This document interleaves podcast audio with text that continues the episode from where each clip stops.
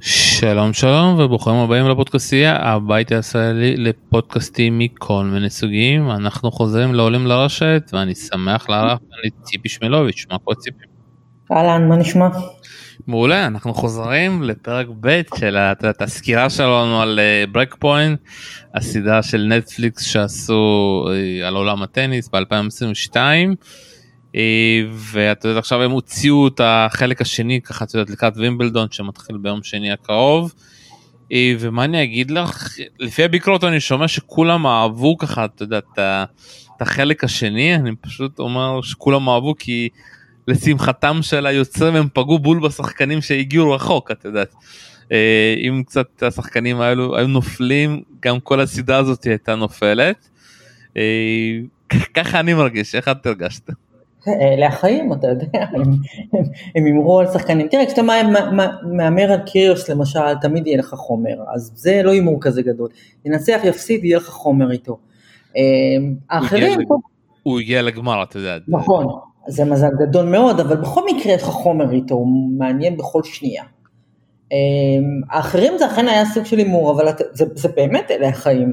אני חושבת שהחלק הזה היה טוב באופן משמעותי מהחלק הראשון, גם כי בסך הכל חלק מהשחקנים שהיו בחלק הזה גם היו בראשון, זאת אומרת לא היה איזה שינוי נורא גדול. הם עקבו, הרבה, הם עקבו בערך אחרי אותם אנשים לאורך השנה. ההבדל היה, קודם כל מבחינת, אה, מבחינת טכנית, העריכה הייתה יותר טובה, הייתה יותר תצפית, יותר נכונה, התעסקה בדברים יותר טובים, הקיפה יותר, נתנה יותר תמונות מסביב, הראתה יותר את ה... את החיים שלהם בתוך קהל, בתוך לחץ, לא רק מאחורי הקלעים, שזה לא פחות מעניין. אה, זה פשוט היה בנוי יותר טוב, אני חושבת שהם הפיקו לקחים מהחצי הראשון, הוא היה הרבה יותר טוב בחצי הזה. היה להם באמת מזל שהחבר'ה האלה הלכו אה, אה, רחוק, היה להם תיאפו ב-US Open, זה היה חתיכת, חתיכת שוס בשבילם. אז, אז דברים, דברים כאלה הם הסתדרו, אבל אני חושבת שהם בעיקר הם פשוט בנו את זה הרבה יותר טוב. והצליחו, אנחנו אומרים שזה מזל, אבל אתה עושה תחקיר עמוק ואתה שם אצבע על אנשים שאתה יודע שהם דמויות, שהם ייתנו לך חומרים, ינצחו, יפסידו, יהיה לך מעניין איתם. וזה בדיוק מה שקרה, הם לקחו אה, אה, אנשים שהם כנראה הכי מעניינים שיש היום בסבב, אתה יודע, הם כמובן לא הצליחו, לא היה להם סיכוי להגיע לנדל או לנובק, אבל הם, מה, מהסבב השני אלה האנשים שהם כנראה הכי מעניינים מבחינת בני אדם, מבחינת characters. הרי מה שהם מספרים פה זה סיפור, ואתה צריך דמויות, אתה לא, הם לא חייבים לנצח. הם צריכים להיות דמויות שדרכם אתה מספר על החיים של טניסאי מקצועני אה, במאה ה-21, שהם נורא נורא נורא קשים מכל בחינה. וזה הצליח להם, אה, זה הצליח להם נהדר, זאת אומרת, הם, הם פשוט, אה, זה היה בינג' אמיתי, אני פשוט שתיתי את הפרקים האלה ביום אחד ומאוד נהניתי. כשהחלק הראשון לקח לי זמן לסיים אותו וחשבתי שהוא עייף ושהוא לא מתקרב לרמה של הדברים האחרים שהם עשו עם פורמולה אחת או עם הטור דה פרנס. וזה, החלק הזה הוא, הוא מצוין ואני ממליצה עליו ובאמת לכל מי שרוצה רק לדעת קצת איך נראים חיים של טניסאי מקצועני היום. שוב פעם אני לא כל כך אתה יודע לא עדיין לא גיבשתי דעה שהאם זה טוב או לא טוב ושוב פעם אני מדבר כאחד שחווה את כל הדברים שם וכחובב טניס הדוק אפשר להגיד. אני הרגשתי שהם קצת נתנו את היותר מדי basic ולא נתנו איזשהו אקסטרה לעכברי הטניס. וזה tricky בסוף כאילו שאלה אתה יודע בשביל מי יוצר את הדוקו הזה בשביל אנשים שלא ראו טניס בחיים כי והאם זה ייתן להם סיבה לראות את זה לא יודע והאם זה בשביל העכברי טניס גם לא יודע. אני, אני חושב שהם קצת פספסו כי לא יודע, הרגשתי שם משהו שזה, את יודעת, זה נבלע בין שני העולמות האלה, כי, כי בסופו של דבר, ממה שאני שומע ולא ראיתי לא את פורמולה ולא את טור דה פרנס, שזה היו ממש כאילו הצלחות מטורפות. ובסוף, גם ש Break Point עכשיו יצא, אני לא רואה שזה מצליח, אני לא רואה בכלל אייפ על זה, ולא בטוויטר ולא בשום מקום. אה, וזה מפתיע אותי, את יודעת, כי היה פה תקציבים מטורפים. קודם כל, אה, אה, טלוויזיונית אי אפשר להשוות. גם, גם מכוניות ואופניים, טור דה פרנס ופורמולה, הצטלם הרבה יותר טוב. זה אחד. דבר שני, בענפים ההם הייתה להם גישה יותר קלה ל, ל, ממש לצמרת הכי גבוהה. פה אני מניחה שהם ניסו, לא היה להם סיכוי להתקרב לשני הגדולים שנשארו, נגיד, בלי פדרר. אז לא היה להם שום סיכוי לזה. כשאתה מתמקד באנשים, שחקנים שהם מהדרג השני, אה, ושאת רובם, גם, אה, גם לסרינה הם לא יכלו להתקרב, זאת אומרת גם היא לא הייתה שם, הייתה שם דרך אחרים. אז כשאתה לא מצליח להגיע לאנשים האלה ואתה מתעסק באנשים מהדרג השני, אתה לא יכול לעשות סדרה כזו לעכברי טניס, אתה לא יכול. כי אז באמת אף אחד לא יראה, אף אחד לא יראה. אז אתה עושה סדרה כזו ואתה אומר, אלה האנשים שדרכם אני מספר על החיים של אה, טניס מקצועני. אה, זה מלכוד, זה מלכוד, אם יש לך את נובק ואת, אה, ואת סרינה, אז אתה מנופף בהם בטריילר וכולם יושבים. וכשאין לך אותם, אז אתה, אתה עושה מה שאתה יכול עם מה שיש. אני חושבת שהם נכשלו קשות בחלק הראשון, שהוא פשוט, הוא היה, רוב הזמן הוא היה פשוט נורא משעמם. ועשה אפילו נזק, כי אתה מסתכלת על החלק הראשון ואמרת, אם ככה נראה הטניס בלי שלושת הגדולים, אז אנחנו באמת בצרות גדולות. אם ככה נראים האנשים ש, ש, שמרכיבים את הסבב, אז המשחק בצרות גדולות. ואז אתה מגיע לחלק השני, ואתה רואה, אה, כן, הוואקום הוא נורא נורא נורא גדול, אבל יש נקודות אור, יש דברים שממלאים אותו. ומה שהחלק השני עושה, הוא מעביר, הוא מעביר מצוין את, את, את הלחץ שהאנשים האלה מפעילים על עצמם, את מה ההפסדים עושים להם, את מה זה עושה להם ברמה המשפחתית, אה, איך הם נראים אחרי הפסדים, כמה, אתה יודע, זה הכל טניס, זה לא, ואתה מסתכל על אנשים שהם אה, הם מגיעים כבר לשלבים, החבר'ה האלה ש, שהם עקבו אחריהם זה צמרת, כן, זה אנשים שעושים מיליונים כבר, ועדיין אתה רואה איך הם, הצורה, הקלות שבה הם מתפרקים אחרי הפסדים, ומה, זה לחץ פשוט מטורף. ההבדל הוא באמת שכשאתה עושה סדרה כזו עם כזה תקציב בפורמולה אחת, אין, אין מה להשוות מבחינה טלוויזיונית, אין. וכשאתה הולך, וכשאתה עוקב אחרי הטור דה פרנס שמסתובב באלפים, אין מה להשוות, אתה פשוט יושב ואתה מרותק לזה. כאן אני לא יודעת, כעכבר טניס, תגיד לי מה אתה מצפה, אתה מצפה ל... ל... לא יודעת למה ציפית, זאת אומרת, אנחנו שנינו עכברי טניס, אבל אני חושב שסדרה כזו בנטפליקס, היא צריכה ללכת לקהל יותר רחב. זה שאין באז טוויטרי, שוב, בטוויטר אבל זה גם כן בעיקר עכברים, זה בעיקר אנשים שזה העולם שלהם, אז אולי זה לא מדליק אותם. אמ, אבל אני חושבת שבתנאים שהיו להם, עם הדמויות שהם הצליחו להשיג, זה הכי טוב שאפשר לעשות. עובדה שהחלק הזה עם אותם שחקנים בערך הרבה יותר טוב מהחלק הראשון, זאת אומרת, הם, היוצרים השתפרו. ו... והם הביאו סיפורים, הם הביאו סיפורים נהדרים, אני מאוד נהניתי. טוב, שוב פעם, אה, אני יודע ככה די גבולי ככה לגבי... כן, אבל אתה ביקורתי. לג... לגבי הדעה שלי יצאת, לא, לא החלטתי עדיין אם אהבתי את החלק הזה או לא אבל בוא בוא, בוא נתקדם ונדבר על הסיפורים שהם ניסו אה, לספר ומה מה, מה הבנו מהסיפורים.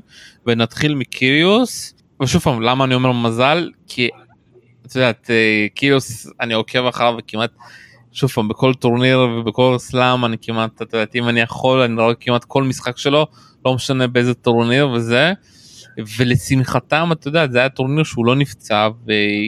ובאמת היה להם פה סיפור מטורף. גם אפילו אתה יודע במשחק הראשון שהם ניסו לסקר את המשחק הזה מול איזשהו בריטי שהם ג'ובס אולי לדעתי או משהו בסגנון הזה הם לא מצליחים להעביר הלך המשחק בצורה טובה. שאם אני למשל לא הייתי מבין טניס לא הייתי מבין כאילו מה זה המשחק הזה איך. אבל אתה מצפה אבל עוד פעם אתה מצפה אתה, אתה מצפה שיפרשנו לך משחק טניס, ו... וזה לא, זה לא, הסדרה הזו לא מדברת על, על המשחק עצמו, היא מדברת על השחקנים. אבל הם מנסים, הם תביני, עם כל המשחקים של uh, קיוס, לדעתי המשחק הראשון שלו בסיבוב הראשון שהיה הכי מותח, הם נתנו לזה 4-5 דקות, ואפשר היה לוותר על זה. כי הם לא, הם לא מצליחים להעביר את זה, אני לא חושב שהדוקו הזה צריך עכשיו, אני צריך לראות עכשיו תקציר של משחק. הם צריכים כן להעביר חוויות, כן להעביר דברים אה, מאחורי הקלעים. נו, אז אני לא, חושב, אני לא חושב שאנחנו רואים הרבה מאוד אה, ממש טניס נטו. אה, הם משחקים שהם יותר אה, ארוכים, שהם דרמות, אז אתה יודע, אתה רואה, כמה שניות מכל מערכה, אני לא חושב שאנחנו רואים כל כך הרבה טניס, אה, טניס נטו, אבל אתה כן מנסה לתת קצת, כי זה, זה האפקט, זה הצד הוויזואלי של אה, סדרה שעוסקת בספורט, ספורט מצטלם, אה, חוץ מטבע, ספורט מצטלם הכי יפה בעולם. אז זה האפקט הוויזואלי, אבל אני לא חושב שהם, אני לא חושב שיש שם הרבה יותר מדי טניס נטו. הרגשתי שוב פעם, במשחק הזה הרגשתי שהם נתנו שם over כאילו, והם לא. אז יכול להיות שהם, אתה יודע, יכול להיות שזה מין טעות נקודתית, אני חושבת שבחלק הראשון של הסדרה היו הרבה יותר אה, אה, ראלים ארוכים של טניס, ואני לא יושבת לראות את הסדרה הזו כדי לראות טניס כמעט בכלל, כמעט בכלל את המשחקים האלה ראיתי בלייב כשהיה US Open, אני לא צריכה לראות את זה.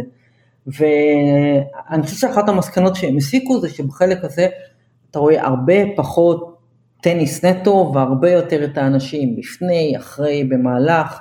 אמ, זה הרבה יותר, אה, זה הרבה יותר מהודק עריכתית ובגלל זה זה גם יותר תופס. אה, לא נסכים אני חושב שכן גם בחלק השני היו יותר קטעים של משחקים לפעמים וזה היה מיותר. אה, אבל נמשיך כאילו עם קיוס אז שוב פעם יצא להם ממש טוב שוב פעם גם אחרי המשחק הזה שהוא ניצח באמת ובאמת הצליחו להיכנס ולדבר גם איתו גם עם המשפחה שלו פעם ראשונה אנחנו ראינו באמת את אבא שלו שהוא מגיע מבשל לו את החברה שלו אה, היותר שקטה שלו מכל החברות שלו. ואתה יודע בסוף הכותרות שיצאו וגם שלחתי לך כזה היה את כל העניין הזה שהוא היה במוסד אה, פסיכיאטרי ב2019 ובסוף זה היה באיזושהי שיעור שורה כזאתי בסרט וזהו ואף אחד לא דיבר על זה. אז מבחינת הפרק אה, את יודעת אז זה כאילו אני חושב שהם עשו עבודה נהדרת בעיקר בגלל שגם היה כאן שם את הקטע עם נדל וגם ראינו כמה המוח שלו, אתה יודע, מי כאילו יכול להגיד, כן, אני רוצה לפגוש את נדל ואני רוצה לנצח אותו, ואז פתאום נדל פורש, ופתאום מתחיל הלחץ, וראית פתאום לחץ אצל קיוס, כי פתאום משום מקום הוא בגמר מול נובק, כן. וראית איך זה מתפרץ בגמר שנובק פתאום העלה את הרמה והוא לא הצליח למצוא את הטניס שלו כי אי אפשר למצוא את הטניס הזה מול נובק שנובק נכנס לזון שלו ומבחינת הסיפור שוב פעם בדי, כאילו בדיעבד בדיעבד אני חושב שקודם כל המזל שיחק בם וכן הצליחו עם קיוס לספר את הסיפור שבלי הסדרה הזאת אף אחד לא היה רואה את הדברים האלה.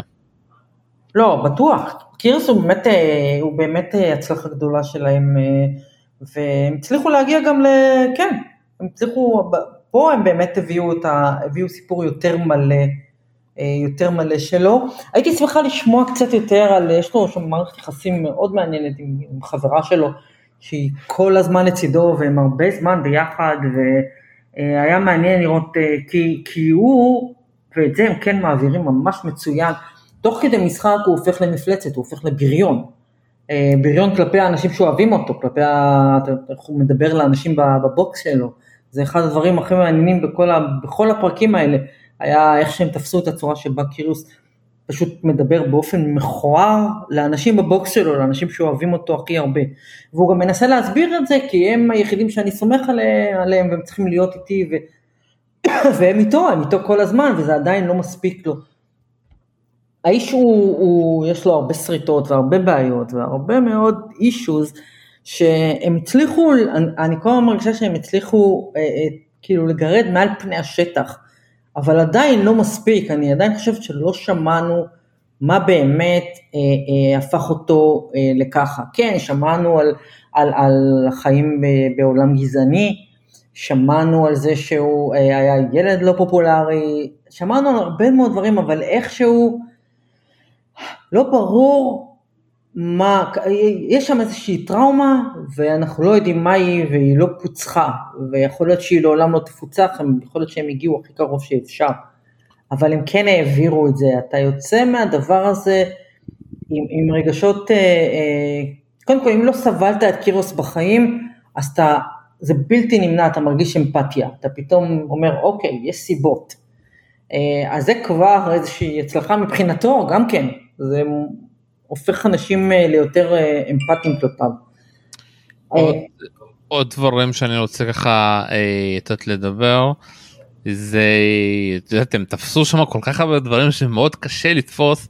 מה, אתה רואה? אתה לאט לאט אה, מחמיא להם. לא, אמרתי לך, אני, יש, לך, יש פה חלקים שנפל להם המזל, וזה גם עם ציציפס, את יודעת, המשחק מול ציציפס הוא כן. היה אחד המשחקים שאני ראיתי ולא האמנתי שאני רואה את זה. אחד המטורפים, כן.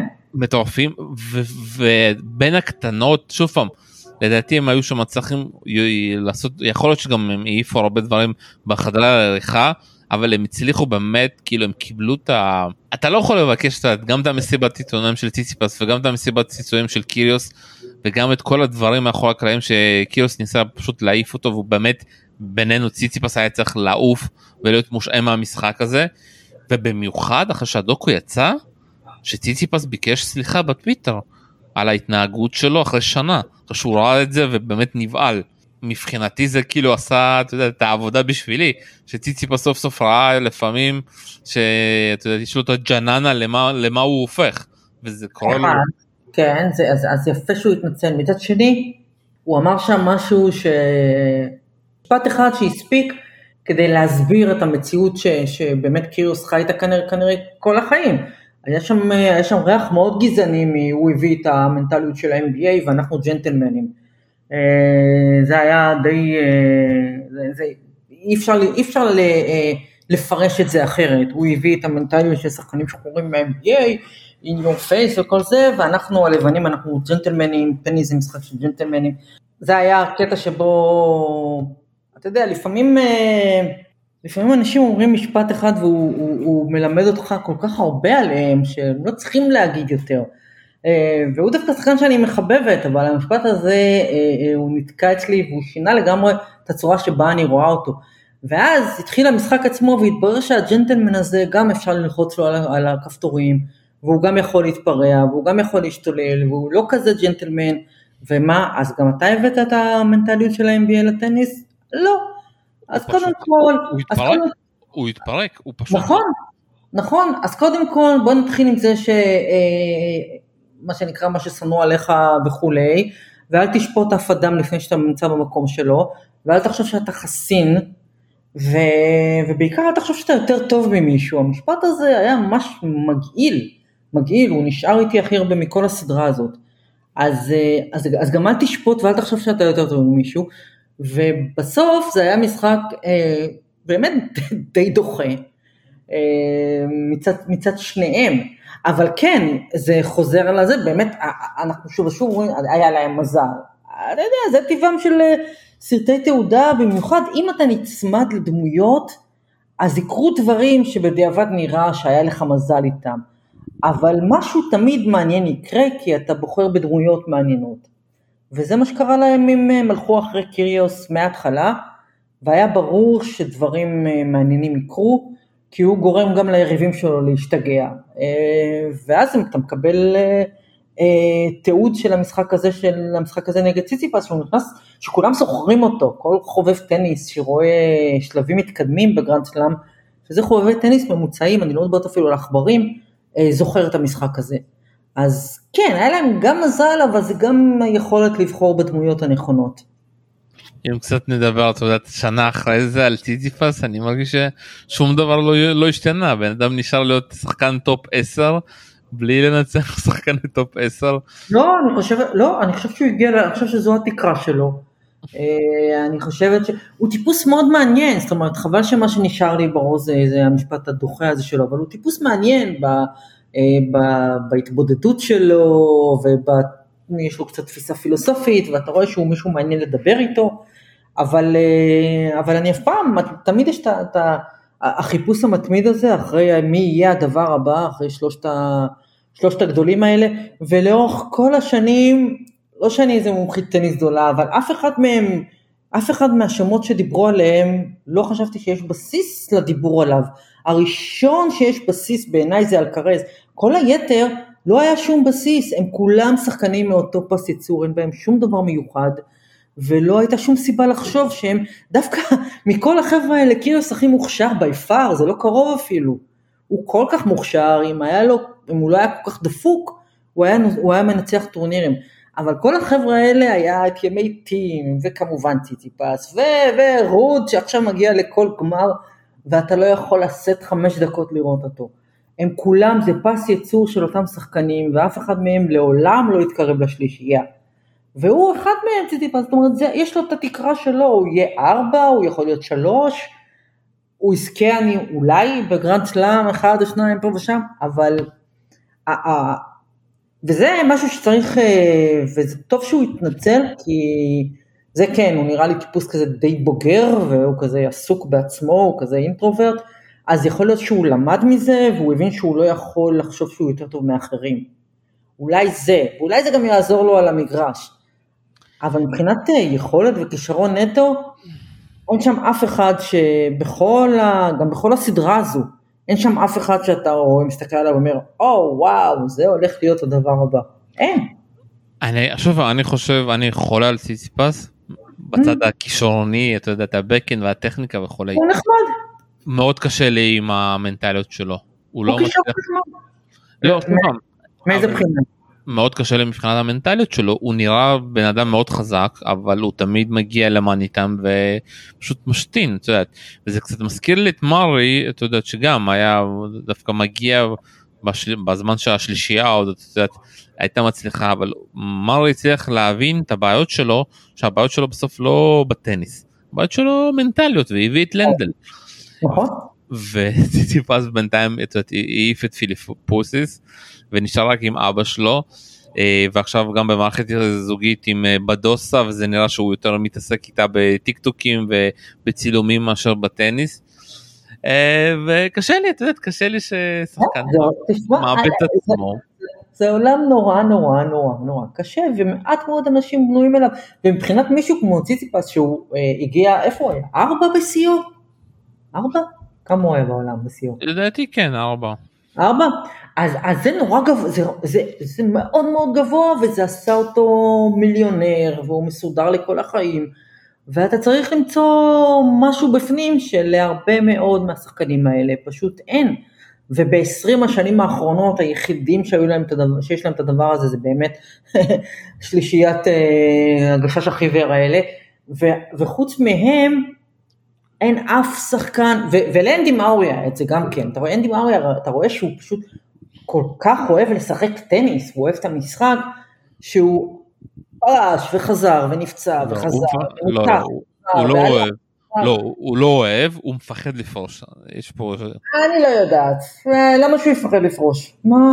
יש, יש שחקנים, גם אתה יודע, גם זלאטן. יכל לפרוש כבר מזמן ו... אני לא חושבת שאצל אנדי מאורי זה פחד לפרוש, מה פתאום?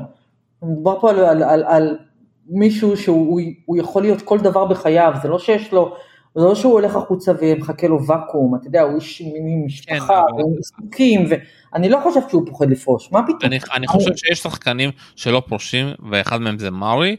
לא, לא מפחד, לא מפחד. אז במה? לא, מזה שהוא הוא, הוא לא, הוא מתקשה להאמין שהוא לא יכול, זאת אומרת, אתה כל כך אוהב את מה שאתה עושה ואתה כל כך בתוך זה, שזה נורא, קש, נורא קשה להיפרד מזה, אבל זה לא מפחד, זה כמו להגיד, אה, אתה יודע, פדרר תכלס בינינו, היה צריך לפרוש שני, מתי, ארבע שנים? נכון? כן.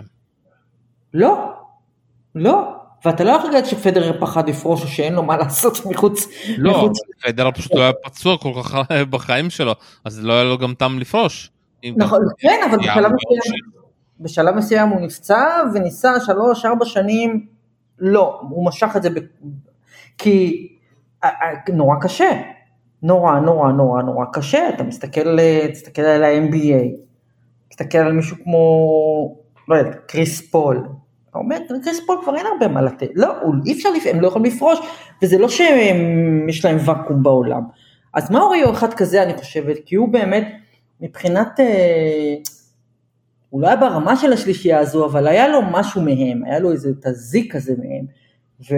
ולאף אחד אחר אין. שוב, אנחנו, חוץ מהילד הספרדי הזה, הוא רק צריך להוכיח לי שהוא, שהוא יכול לעבור שנה שלמה בלי להיפצע, אבל הוא יש לו את זה, גם בכישרון וגם במה שיש לו בלב. האחרים, אף אחד, אף אחד. אז מה שנשאר לך זה באמת אה, אתה יודע, דמויות בינוניות כאלה, כמו ציציפס.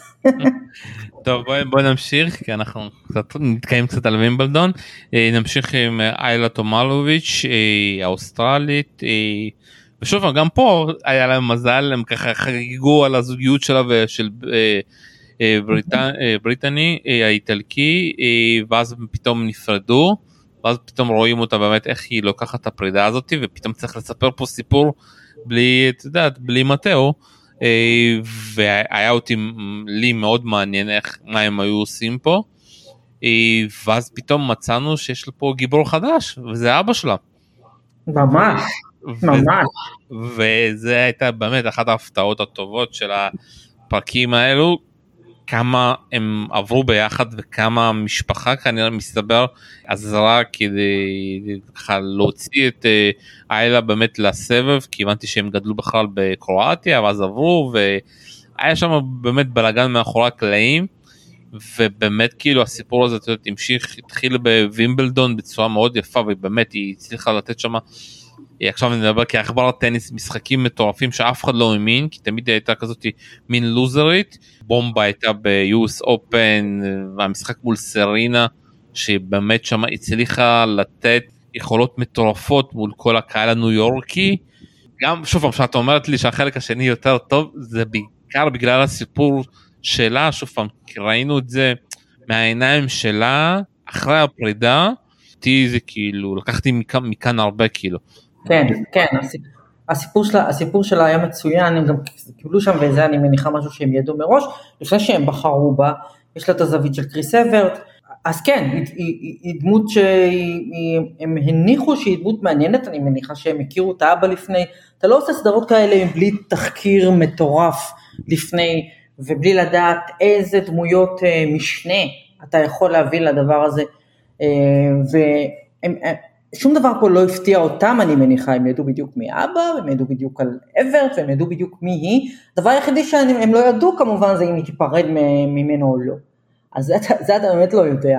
אבל הפרידה רק עשתה טוב, לה, עשתה טוב לדוקו, זה נשמע נורא, אבל היא עשתה, דוק, היא עשתה טוב לדוקו.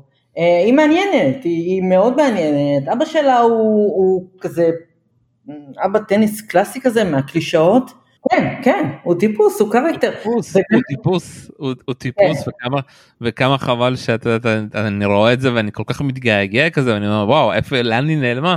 אז אני מסתכל, היא חטפה את קללת נטפליקס, ומסתבר שגם אה, נפצעה ועבר ניתוח, ונעלמה כמו קיריוס מהסבב. כן. ודי באסה, אבל אה, באמת סיפור מטורף, ושוב פעם, גם היה קצת כאילו זה היה טוב שוב פעם, ויצא להם טוב.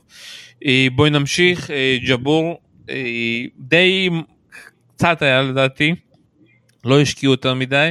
מאמין כן, ש... נכון, פה אני מסכימה איתך. מאמין, מאמין שאם הייתה זוכה יכול להיות שהיה להם יותר חומר והיו משקיעים על זה יותר. יכול להיות, אבל הם נסעו לתוניס והם לא הביאו מספיק משם. אם כבר השקעת כסף, נסעת איתה לשם, וזה היה פשוט, זה באמת בא משום מקום, כאילו, אתה רואה את קבלת הפנים שעשו לה שם, ואתה פתאום מבין את העוצמה התרבותית שלה במדינה שלה, ואיזה משמעות זה לחלק שלם של העולם, שמעולם לא הייתה לו טניסאית במקומות האלה. אה, פה, פה היה פספוס, אני הייתי משקיעה הרבה יותר זמן, הייתי מביאה הרבה יותר תמונות מתוניס, נותנת לזה הרבה הרבה יותר מקום, וגם מבחינת רייטינג, אם אנחנו חושבים באמת מסחרית לגמרי, גם מבחינת רייטינג, כיוון שנטפליקס זה בכל העולם, זה היה עוזר להם, זה היה מקפיץ להם מאוד אה, אה, את, ה, את הפרק הזה. אז זה חבל, והיא גם שיתפה פעולה, היא מדברת חופשי, היא מוקפת באנשים מעניינים, זה קטע לשמוע פתאום ערבית בסבב, זה משהו שאתה לא שמעת בחיים. יש כאן, היה כאן משהו נורא מעניין שבא מ, לגמרי מהוויק סייד, ואם אני יכולה להצביע על הפספוס הכי גדול של החלק השני הזה, זה איתה, זה ממש, אני לא מבינה על מה הם חשבו שהם נתנו לזה כל כך מעט נפח. ולצערי זה המשיך גם ב-US Open, את יודעת, הם כאילו גם לא השקיעו והגיע לגמר, את יודעת, לא השקיעו, לא נתנו גם במה למאמן, לבעל שלה, למאמן הכושר שהם כל כך מזוהים איתה. חבל אה, מאוד. ממש. נתנו שוב פעם ממש קצת רק ביוס אופן על איגה, גם הרגשתי ממש קצת וראינו באמת איך שהיא לקחה את הגמר, אבל לא באמת הבנתי מי זאת איגה. לא הבנתי מי זה הצוות שלה, גם ראיינו את המאמן שלה, ראיינו את הפיזיו שלה, לא יודע. דווקא, דווקא היא, ואני אומרת את זה כמי שלא מכירה, לא הכירה אותה מספיק לפני, לפני הסדרה הזו, זאת אומרת, חוץ מלדעת מי היא, לראות אותה מנצחת, וזה, לא, באמת, ידעתי עליה מעט מאוד, דווקא עליה למדתי הרבה מאוד, וגם הבנתי שהיא מישהי שיש לה, היא יכולה לסחוב את, את הסבב, יש בה איכויות, איכויות של סטארית, מעבר, ל, מעבר לכישרון הטניס. היא מאוד מעניינת, ויש לה המון המון ביטחון, ויש לה... השאלה, האם הבנת מהפרק הזה הרבה עליה או קצת? אני הרגשתי ממש קצת. בתור מי שלא הכירה אותה כמעט, למדתי לא מעט. עכשיו, יכול להיות שיחסית לאנשים שמכירים אותה זה די הרבה. זה כאילו מעט. אבל לי זה כן נתן לפחות הבנה כללית של מי, מי האישה הזאת. אמ, אפשר היה באמת ללכת יותר עמוק, אבל שוב, אתה מסתכל על אה, מגבלות של זמנים, ועריכה, והחלטות, ובחירות, ו... ואתה, יש לך כמה סיפורים ואתה צריך לחלק אותם. אמ, אני חושבת שיכול להיות שהם היו מוותרים עליה לגמרי, אבל היא מספר אחת, ובסדרה שלא הצליחה להשיג את מספרי אחת, שתיים, שלוש בצד הגברי, וגם לא הצליחה להשיג את סרינה, אז זה היה קאץ', הנה מספר אחת בעולם, היא כן, היא כן אה, נותנת לנו את ה access, ואנחנו הולכים אחריה. ואתה גם, זה היה מעניין כי, אה, אני חושבת שזה היה US Open, שם ראית אה, אה, לחץ מטורף עליה שהיא שמה על עצמה, וכמה הניצחון הזה היה חשוב לה. אז, אז אני חושבת שהיא נשארה בפנים בעיקר אה, בגלל, בגלל המעמד שלה, בגלל שזה שם לנופף בו מבחינת, אה, מבחינת היוצרים של הסדרה. אה, האם היא הטיפוס הכי מעניין שם? לא, בין הבנות לא. היא הייתה, לא, היא הייתה מתחת לשתי אחרות, היא לא הכי מעניינת. אני חושב שהוציאו, אני חושב שפשוט הוציאו אותה לא טוב. אה, יכול להיות, יכול להיות שלא נתנו לה, יכול להיות שבגלל שלא נתנו לה מספיק זמן, משהו שם נפל בין הכיסאות. אני מפרידה בין מה שאני למדתי עליה, שזה לא דוגמה לכלום, כי באמת לא הכרתי אותם כמעט בכלל. אז אני מפרידה בין מה, שבין מה שאני למדתי עליה לבין, אתה יודע, מבט כללי כזה רחב על, ה, על, על, על הסדרה מלמעלה, ו, ואם מסתכלים ככה, אז באמת היא קיבלה מעט דקות יחסית, ולא חפרו בה מספיק, היה קצת ויז'ואל נחמד איתה, אבל כן, מתקבלת התחושה שהיא הייתה שם, כדי שנוכל להגיד, יש לנו את מספר אחת, הנה קחו access לטניסאית מספר אחת בעולם. נראה לי שזה בסופו של דבר אה, הבסיס לזמן הקצר שהיה לה. כן, ודי באסה. אה, טוב, נראה לי נסיים את החלק הזה עם אה, הסיפור על TFO, היה שם עוד איזשהו פרק שגם לדעתי פספסו עם סבלנקה והפכו את זה ל... אפשר להגיד סדרת ריאליטי כמו אח הגדול, דיברו קצת על אבא שלה ולא לא באמת הלכו על המקצועי וקצת פספסו לדעתי. אבל באמת כאילו נסיים עם תיאפו שגם יצא להם המזל כי זה באמת אה, יצא להם שנייה אני אגיד לך את זה מזל ולא מזל כי פריץ הם שמו עליו הרבה ז'יטונים ופריץ הפסיד בסיבוב הראשון אבל תיאפו באמת כאילו פתאום מנצח את נדל ופתאום מגיע למשחק מאוד אה, מותח מול אלקרז ובאמת היה גם בסוף החיבוק של אה, תיאפו לאלקרז וגם הלחץ את יודעת הלחץ להיות אמריקאי ביוס אופן. גם הרגשתי כמו חיים של כזה, הייתי, באתי ממשפחה כזאתי. וכזאתי, השאלה אם זה כאילו העביר את המסר של תיאפו, כן. אני חושב שכן, העביר את המסר שלו. כן, גם, לא, אני גם לא חושבת שזה לא, זה לא מזל, זה לא מזל, אתה לוקח, אה, אתה מגיע ל-US Open, אתה מסתכל על שחקנים אמריקאים, אתה בוחר את השניים הכי מעניינים, יש לך שחקן שחור, אתה בוודאי הולך איתו, לא חשוב מה, אתה הולך איתו, במקרה הכי גרוע זה לא שווה, אתה לא משתמש בחומר הזה. אני לא חושבת שהם מחויבים להשתמש בשום דבר, זאת אומרת, הם מקבלים אישור מהשחקנים, וזהו, הם לא חייבים להשתמש בכלום. אז אין פה הימור, לא היה פה הימור, זו בחירה מתבקשת. אם אתה, לא, אם אתה בא ל-US Open ואתה, ואתה לא, מחליט שאתה לא עוקב אחרי מישהו כמו טיאפו, אז אתה, אתה, אתה, אתה בעבודה הלא נכונה. אז פה אין הימור מאוד גדול. מצד שני, כן הצליח להם, זה ברור, אני לא חושב שמישהו מהם חשב שהוא... השאלה אם, האם, השאלה אם הם העבירו את הסיפור של TFO לא כאיזשהו בן אדם אה, מסכן מאיזושהי תוכנית ריאליטי כמו אח הגדול או לא יודע מה או כוכב נולד. לא לא מה פתאום מה פתאום אני חושב שהם הביאו את הסיפור שלו כ... אתה יודע סוג של אה, אה, עשה את החלום האמריקאי מישהו שיצא מ... מ... אתה יודע סיפור לברון ג'יימסי כזה לא במקרה הם הראו לך ציוצים של לברון עליו ולא במקרה הייתה להם גישה לפגישה שלו עם מישל אובמה הם הביאו אותו כסיפור אה, אמריקאי, אתה יודע, סיפור שחור אמריקאי קלאסי. אמ, אז אני חושב שזה, אני חושב שזה כן עבר. אני גם חושבת אבל שהם הביאו את הצעד ה... אמ, אני חושב שבאמת במקרה של תיפו קיבלת סיפור אה, עגול וזה טוב, כאילו קיבלת דמות, דמות עגולה. קודם כל זה מדהים שהוא עובד עם ווין פררה, זאת אומרת אנשים בגילי זוכרים את ווין פררה השחקן, זה ההפך המוחלט. המוחלט, פשוט זה, זה לא יאומן, אני, מחמיא, אני, אני נותן פה כבוד לטיאפו שעובד עם וויין פריירה, כי זה בדיוק ההפך ממנו. אנחנו מדברים פה על שחקן סופר ממושמע, בול עץ, לא מראה רגשות, לא מראה כלום, הכל יסודות, הכל fundamental, פשוט משהו. הוא היה שחקן נהדר ווין פררה, ו... אבל אתה אומר, איך זה מסתדר עם טיאפו, ובאמת, הם, הם הראו לך רגעים שיש קלאש בין האופי, הסגנון, התרבויות, אה, אז זה כן היה, זו הייתה זווית ממש מעניינת. ואז פה, אני, אני חושבת שבאמת, עם, אני חושבת שעם טיאפו ועם טיריוס הם הצליחו הכי הרבה מבחינת להעביר את הדמות אה, ואת מה זה אומר להיות האנשים הספציפיים האלה במשחק הזה. ולא במקרה, עכשיו שאני חושבת על זה, זה גם שני אאוטסיידרים. עכשיו שאני חושבת על זה, הם הצליחו הכי הרבה עם האאוטסיידרים, עם אלה שבאו לענף שכביכול אה, לא היה שלהם, לא, לא קיבל אותם עד לפני, לא יודעת, עד הוויליאמסיות בעצם. אני אגיד לך את האמת עכשיו הם, את יודעת, טיאפו עכשיו אה, זכה בטורניר דשא והם באמת כל הטוויטר חגג במיוחד העיתונים האמריקאים. הוא מאוד אהוב. ובאמת הוא נורא חמוד והוא מאוד אהוב. נותנים הרבה קרדיט לפררה. אומרים השינוי התחיל שהם התחילו לעבוד ביחד וזה הולך לאט.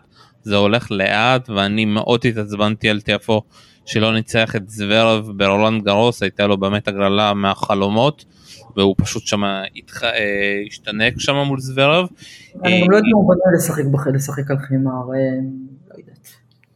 את יודעת במגרש כאילו בחימר כזה בשעון ערב של אה, פריז אני חושב שזה כן, כן. התנאים שלו אה, יותר יותר קר וזה והוא פשוט כאילו עדיין מתקשה את יודעת במשחקים גדולים לנצח אה, אני מאמין שאת יודעת המשחק שהוא הפסיד ביוס אופן לאלקרז לקח לו הרבה זמן ככה לחזור לזה ובאמת אחרי זה היה לו קצת קשה כאילו מבחינת התוצאות כי זה משחקים של פעם בשנה גם ראינו את הלחץ את יודעת אני לא יכול לי, אני לא יכול לדמיין את הלחץ הזה, גם את לא יכולה לדמיין מה זה להיות לא אמריקאי.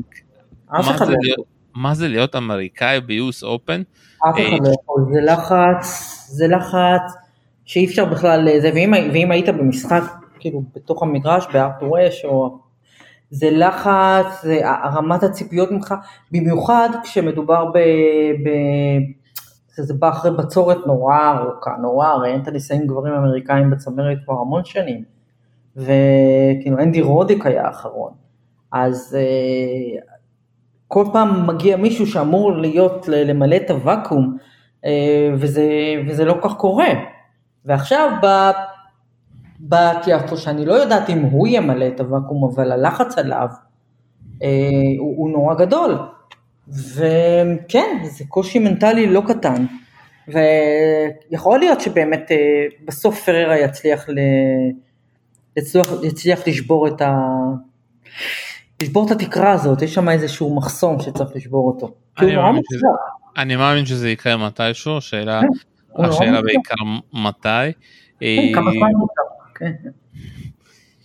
אה, מה מה ככה עוד אפשר להגיד אה, את יודעת חבל שוב פעם חבל שהם לא הצליחו באמת להגיע לנדל ולנובק אפילו Mhm. לדברים את יודעת, זה בעיקר היו דברים של כאילו זה ששיחקו נגדם או מסיבת עיתונאים או דברים כן. כאלו מהמם. אה, ואני אגיד לך עוד משהו